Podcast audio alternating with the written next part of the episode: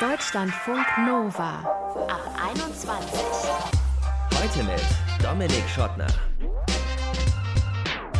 Hey, schön, dass ihr dabei seid. Soul Food, Essen für die Seele oder auch Hausmannskost oder noch präziser Hausfrauenkost, weil das wirklich leckere Essen kommt ja meistens von den Müttern und Omas. Das ist das, was wir jetzt an Weihnachten lieben. Warum aber lieben wir es? Warum haben wir diesen Jeeper, diese Lust auf fettiges, auf ungesundes Essen und vor allem zu viel Essen an den Feiertagen?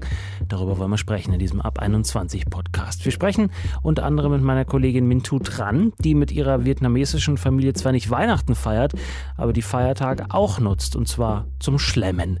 Was es da gibt, das erzählt sie uns gleich. Der Soziologe Daniel Kofal wird uns aufdröseln, warum sich seit Generationen diese Völlerei so hält und ob vielleicht der Veganismus da ein kleines Stöckchen in die Speichen reinschmeißen kann. Anfangen wollen wir aber mit Julia und Isabel. Die nehmen uns nämlich mit an ihre Weihnachtsessenstische, wo sie einen kleinen Teil dieser Revolution schon angezettelt haben. Vegane Weihnachtshausmannskost. Darüber schreiben sie nämlich in ihrem Blog Zucker und Jagdwurst und jetzt sprechen wir mit ihnen drüber. Hallo ihr beiden. Hallo.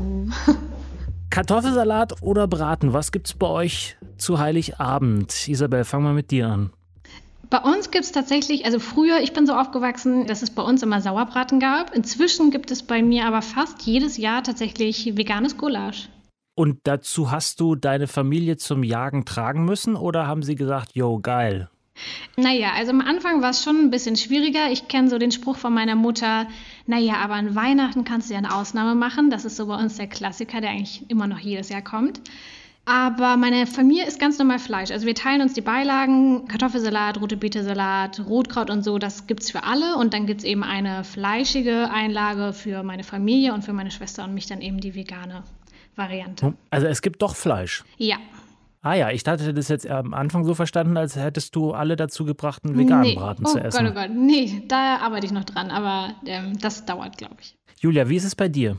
Bei mir ist es ähnlich und anders. Also zum einen Kartoffelsalat auf gar keinen Fall. Das kenne ich wirklich gar nicht. Meine Familie ist absolute Klöße Hochburg an Weihnachten und zwar sowohl bei Oma als auch bei meinen Eltern. Und Bist du aus Thüringen oder Franken? Sachsen. Trotzdem gibt es bei uns grüne Klöße auf jeden Fall. Also mit einem Teil auch an rohen Klößen. Die werden auch selber gemacht und meine Kindheitserinnerungen sind auf jeden Fall geprägt von Klößen, wo die Enkel alle um die Oma standen und wir die alle perfekt gerollt haben. Also ich würde behaupten, ich könnte sehr, sehr runde Klöße auch formen. Das ist wirklich mhm. jahrzehntelange Übung.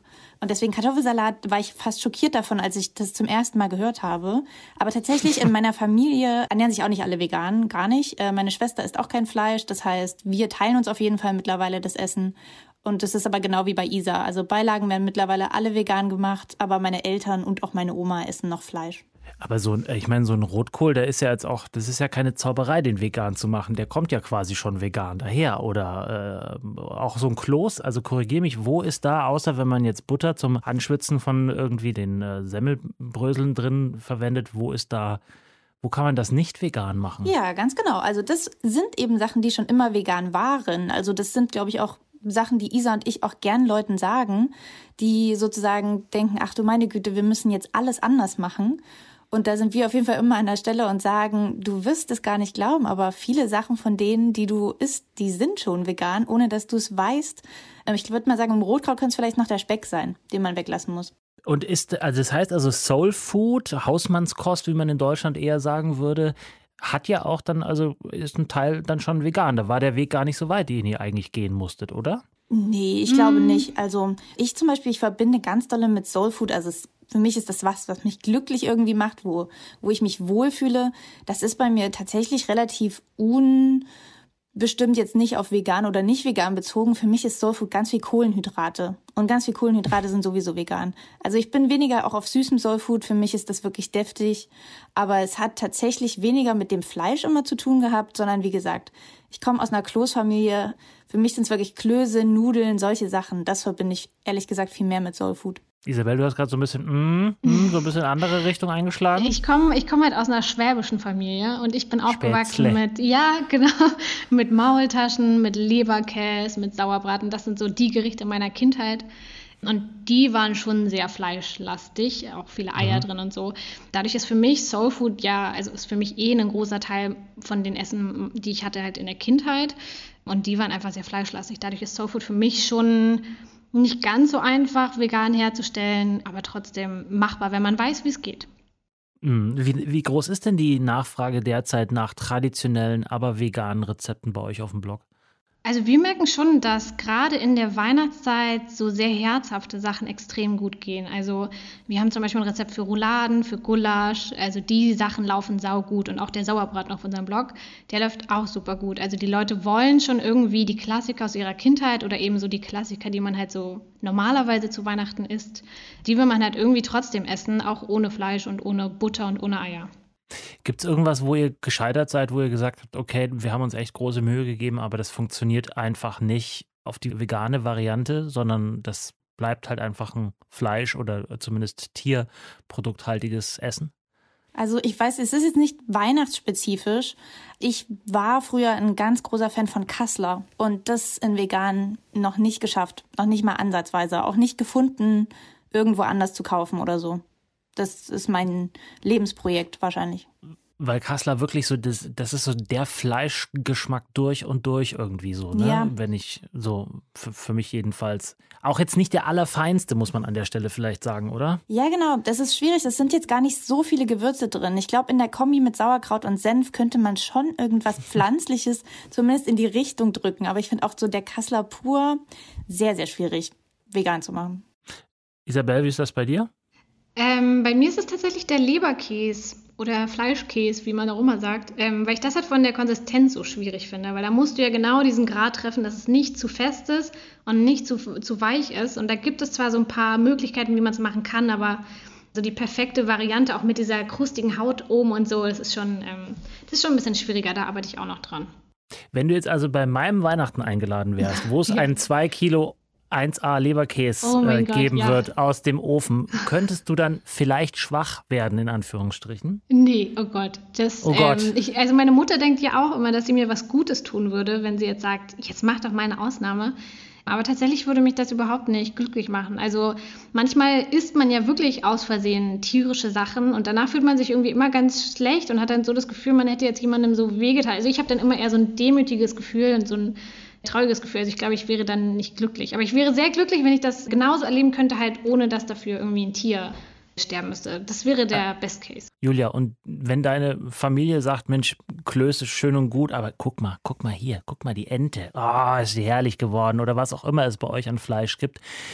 Bist du da schon mal in den vergangenen Jahren irgendwann rückfällig, schwach geworden, wie auch immer man das bezeichnen will? Nee, das wirklich gar nicht. Aber ich bin auch wirklich sehr dankbar dafür, dass ich eine Familie und auch die Großelterngeneration war tatsächlich auch sehr freundlich zu mir. Also haben sie am Anfang, auf jeden Fall, als ich aufgehört habe mit Fleisch, da war ich so 12, 13, da haben sie das noch als so eine lustige Phase Spinnerei. gesehen und äh, das noch nicht so ganz ernst genommen mittlerweile wirklich, also da bin ich ähm, wirklich sehr dankbar dafür, dass ich mir nie sowas anhören musste und dass sich alle mal bemüht haben und interessiert waren. Und letzten Endes ist es jetzt tendenziell eher so, dass wenn ich was koche, meine Mutter zum Beispiel dann merkt, okay, so ehrlich gesagt schmeckt das auch richtig gut, dann kann ich es ja auch weglassen bei mir und ist tendenziell, auch wenn sie noch Fleisch und tierische Sachen isst, auf jeden Fall weniger davon. Für welches Jahr habt ihr euch beide vorgenommen, dass ihr eure Familie komplett an Weihnachten vegan ernähren könnt? Also ich glaube ehrlich gesagt, ich möchte, also ich weiß nicht, ich glaube, Isa geht's da genauso. Wir wollen niemanden in unserem Umkreis dazu zwingen. Wir sind tatsächlich, auch wenn wir im Freundeskreis allein gucken, die einzigen Veganerinnen. Und es ist auch kein Stress. Wir leben auch mit Menschen zusammen, die Fleisch essen oder Käse essen. Und ähm, das ist alles, ehrlich gesagt, okay, weil es sowas Privates ist, bei dem eben auch wir nicht wollen, dass uns jemand irgendwie da einen Spruch drückt oder mit uns Diskussionen anfängt, sondern ich glaube, so sehr wie wir auch wollen, dass man das respektiert, dass wir es nicht machen, respektieren wir auch andere dafür, wenn sie ihre Gründe finden, warum sie das weiterhin machen wollen. Vielen Dank. Isabel und Julia vom Foodblog Zucker und Jagdwurst haben uns erzählt, was es bei ihnen an Weihnachten gibt mit einer Familie, die Fleisch isst, sie selber aber essen keins, weil sie sich vegan ernähren. Vielen Dank. Vielen Dank. Sehr gerne.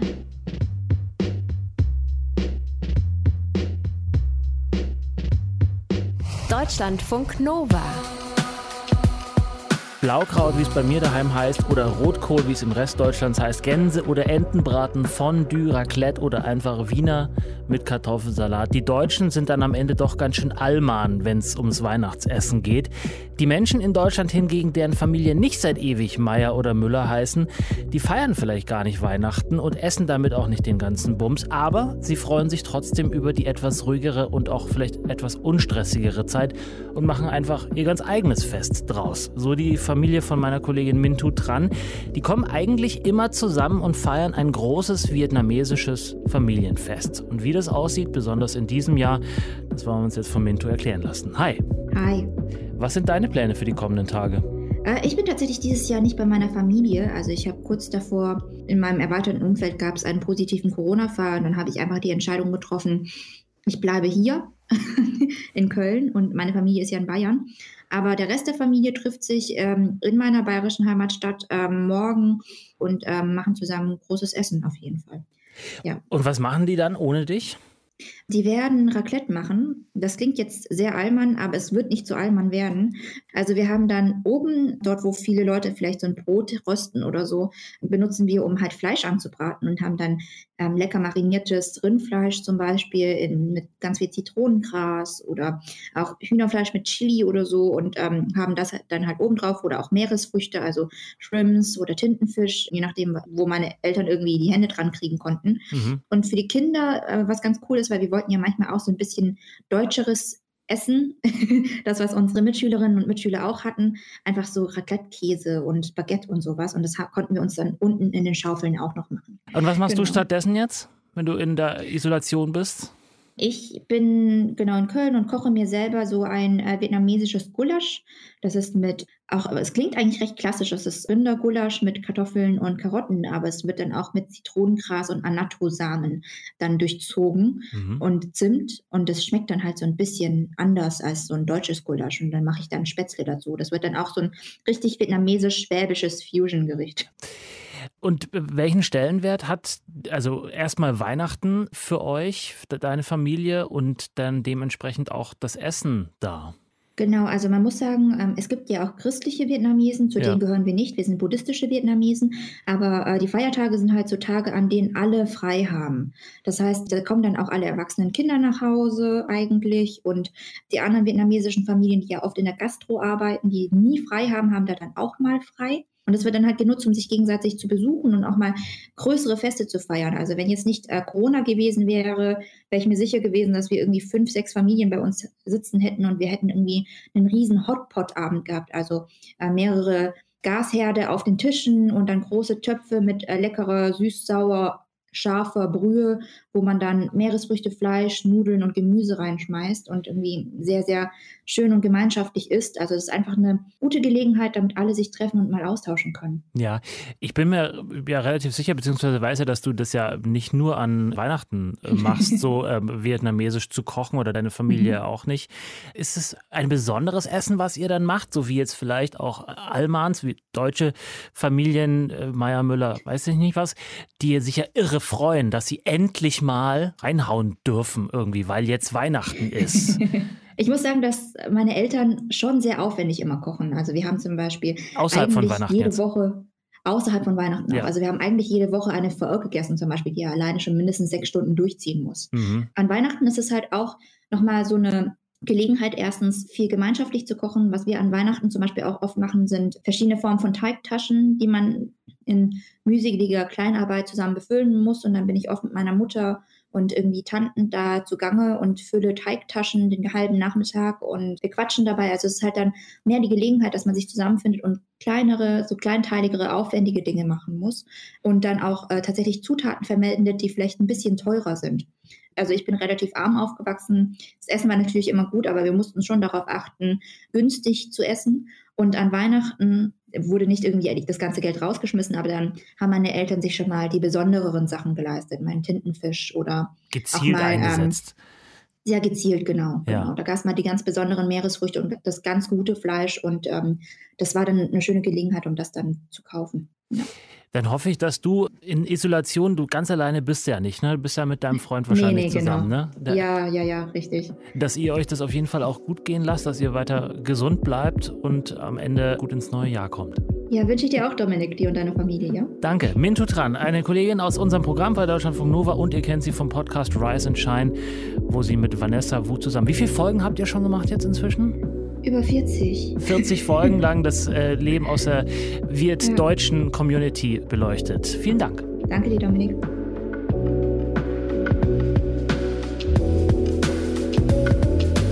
Deutschlandfunk Nova. Fondue, wie der Schweizer sagt. Fondue mit allerhand Fleisch, mit Brot, mit ganz vielen Soßen. Erdbeersoße hat meine Mutter immer gemacht. Später, als ich ein bisschen erwachsener wurde, dann Senfsoße. Das sind so meine Erinnerungen an ein richtig gelungenes Weihnachtsessen. Gibt es leider seit ganz schön langer Zeit nicht mehr, weil wir uns irgendwann gesagt haben, das ist auch alles ganz schön fettig. Trotzdem, es gibt Traditionen. Bei den einen kommt Kartoffelsalat auf den Tisch, bei den anderen Sauerbraten oder eben auch Fondue oder halt eine vegane oder vegetarische Variante davon. Warum ist das so? Wieso freuen wir uns jedes Jahr auf dieses Traditionsessen, obwohl wir vielleicht sogar wissen, das ist nicht so turbo gesund. Darüber möchte ich jetzt sprechen mit Daniel Kohlfall. Er leitet das Kasseler Büro für Agrarpolitik und Ernährungskultur. Hallo, Herr Kohlfall. Hallo, guten Abend. Was wird es denn bei Ihnen an Weihnachten geben? Kartoffelsalat, Braten oder was gänzlich Veganes oder Vegetarisches? Na, also an Heiligabend wird es bei uns Raclette geben. Das ist auch eine Tradition bei uns ähm, und außerdem ist es für einen Spaß, auch für die Kinder und für alle Beteiligten, seine Sachen zusammen zu basteln. Und aber auch jeder kann auf seinen eigenen Geschmack ein bisschen Rücksicht nehmen. Und am ersten Weihnachtstag dann wird ähm, im äh, größeren Familienkreis eigentlich bislang immer ähm, groß gekocht, wo jeder Familienpart äh, ein bestimmtes äh, Gerichtsteil übernimmt. Also die einen machen die Vorspeisen, die anderen das Hauptgericht, die anderen Nachspeisen. Dieses Jahr ist es leider ein bisschen anders, aber es wird trotzdem einen Braten geben mit äh, schönen Kartoffelklößen und einer guten Soße. Was sagt es über Sie, genauso wie über ganz viele andere in Deutschland und in anderen Ländern ja aus, wenn man wirklich jedes Jahr an diesem einen Tag und an den zwei Tagen danach und dann ja an Silvester nochmal letztlich äh, immer das Gleiche, dasselbe ist in dem Fall sogar. Naja, also man isst äh, nicht dasselbe, weil man kann ja. das Essen bekanntlichermaßen nur einmal verzehren. Das ist äh, eine der, äh, der Krux-Sachen beim Essen, aber auch das, äh, das Schöne, das Besondere daran. Ja, und das andere ist natürlich, dass es sich um eine Tradition handelt und es ist eine schöne Tradition. Es ist ein Hochfest, es ist eine Zeit, in der man sich tatsächlich in der Regel auch eine Auszeit aus dem stressigen Alltag nimmt, wo man tatsächlich auch so ein bisschen sagt, es geht darum, ein schönes Gefühl zu generieren. Da geben sich in der Regel auch die meisten wirklich Mühe daran. Das heißt, es sind schöne drei Tage an Weihnachten und das ist eben eine Tradition, die man pflegt. Und da gehört eben auch ein bestimmtes Essen mit dazu, das einen eben auch mit den Zeiten, mit den vergangenen Zeiten verknüpft und man weiß auch, die nachfolgenden Jahre, die nachfolgenden Generationen werden es genauso machen. Es steckt also ein verbindendes Element über den Lauf der Zeit da drin und es steckt eben dieses Genussmoment da drin. Das ist äh, etwas, was ganz wichtig ist bei diesen opulenten Mählern und natürlich können wir sagen, traditionell steckt da noch das drin, dass wir sagen, es ist mitten im Winter in dieser kalten, unwirtlichen Jahreszeit ein Schlemmerfest, ja, wo man eben nochmal eben sich wirklich gut gehen lässt, nachdem davor ja eben durch die eher hageren äh, äh, Zeiten des, äh, des Dezembers oder Novembers ähm, ja eigentlich man so ein bisschen aus dem guten Leben des Sommers oder des Spätherbstes ja rausgekegelt worden ist und man braucht eben noch ein bisschen, bis der Frühling wieder losgeht. Also ja. es ist eben ein Wohlfühlessen und ein Vergemeinschaftungsessen, dieses opulente Mahl. Aber da machen wir uns ja ein bisschen was vor, weil anders als jetzt vielleicht noch vor, ich würde jetzt mal grob sagen, 40, 50 Jahren, ist ja Fleisch wirklich eine durchs ganze Jahr hinweg erschwingliches Lebensmittel, sodass wir eigentlich ja gar nicht darauf in Anführungsstrichen angewiesen sind, uns an Weihnachten nur den Bauch voll zu hauen, sondern das kann man ja auch theoretisch im August machen. Ja, also zum einen ist es natürlich schon etwas, ähm, etwas Aufwendiges. Es ist zeitintensiv, so groß zu kochen, wie man das an Weihnachten macht. In den meisten Fällen nehmen die Menschen auch ein bisschen mehr Budget in die Hand, um ihr Weihnachtsessen zu finanzieren. Das können sie sich im Grunde genommen nicht das ganze Jahr über leisten. Dann gibt es eben diese Tradition, diese Festtage. Man hat etwas, worauf man sich auch immer freuen kann. Ja, man weiß genau, an Weihnachten, da gibt es eben dieses ganz tolle Essen, da gibt es reichlich Essen, da gibt es Essen im Kreis der Familie. Und was man auch nicht vergessen darf, wir haben heutzutage zwar keine Mangelzeiten mehr, ja, also Sie können sich die ganze, das ganze Jahr über den Bauch vollschlagen, das ist klar, aber wir haben heutzutage eine Kultur, in der sehr viel Wert auf diese Selbstdisziplin, auf diese Kontrolle hin, auf irgendwelche gesundheitlichen, auch auf irgendwelche ethischen Fragen, was den Konsum angeht, anbelangt. Und man sagt heutzutage an Weihnachten, da kann man eigentlich aus diesem Gesundheitswahn noch so ein bisschen aussteigen. Man weiß genau, an diesen drei Tagen an Weihnachten, da spielt das keine Rolle. Ja, da darf man so, so viele Plätzchen essen, äh, so viel Braten essen, wie man nur will. Auch die Kinder dürfen das ja, ohne dass man die ganze Zeit überlegt, ja, äh, haben die jetzt auch schon so viel Zucker gegessen oder mhm. nicht, sondern es ist einfach auch dieses Mal schwelgen im Guten und auch mal ein bisschen unbekümmert sein. Ja, einfach das Leben genießen und die karge Jahreszeit, die bleibt natürlich. Ja, wir brauchen jetzt nur rauszugucken, es ist kalt, es ist nass, es ist eigentlich nicht schön. Corona kommt noch dazu und dann haben wir über diese drei Tage des heimeligen, gemütlichen Hochfestes, an dem wir eben das auch kulinarisch klar machen wollen. Ja, ich würde jetzt mal kurz eine These wagen und die ganz kurz mit Ihnen diskutieren wollen. Wir sind in einer Zeit jetzt, und damit meine ich jetzt nicht die Pandemie, sondern sozusagen so kulturwissenschaftlich betrachtet, äh, essenstheoretisch betrachtet, wo gerade von Großstädtern im Alter zwischen 20 und 35 so eine kleine Essensrevolution ausgeht. Sprich, vegan, vegetarisch äh, ist ja nichts von heute, sondern ist ja schon länger da, aber sickert so langsam auch in die ländlichen Gebiete ein. Betrifft das auch das Weihnachtsessen? Also können da junge Menschen ihre Eltern davon überzeugen, jetzt vielleicht nicht die Gans, sondern den veganen Braten zu machen?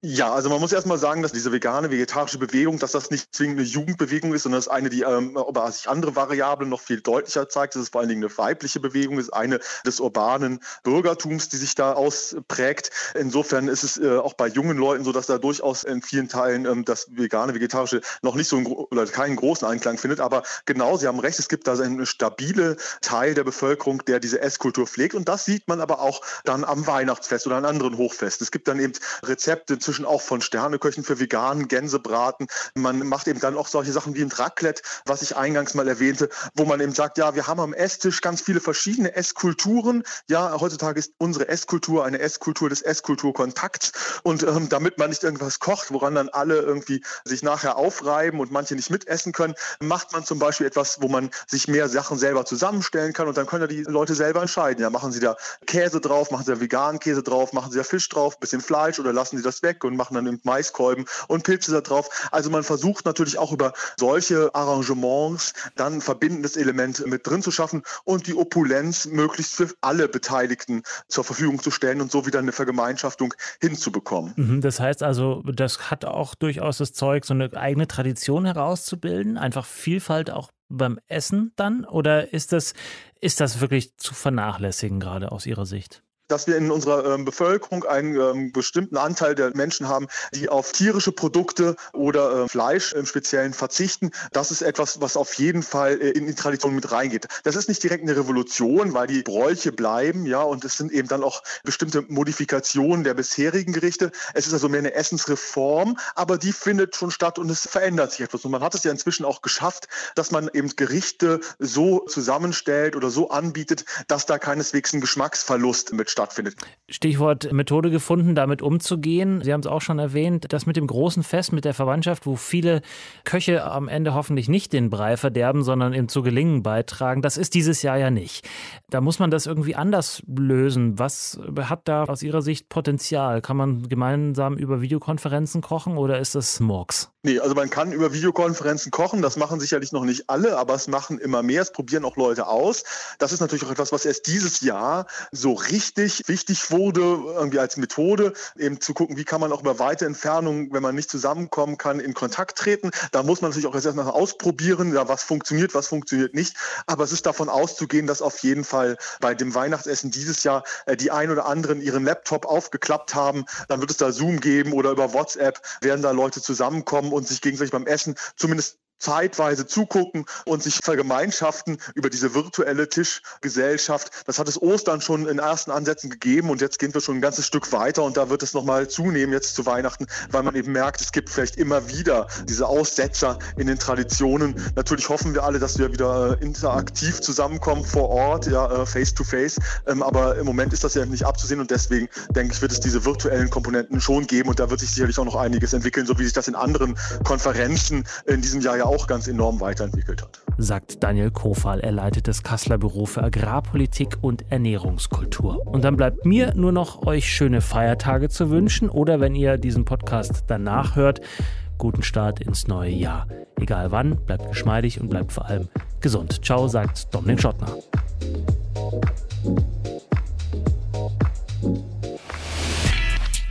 Deutschlandfunk Nova Ab 21. 21. Die Podcasts jederzeit auch auf deutschlandfunknova.de.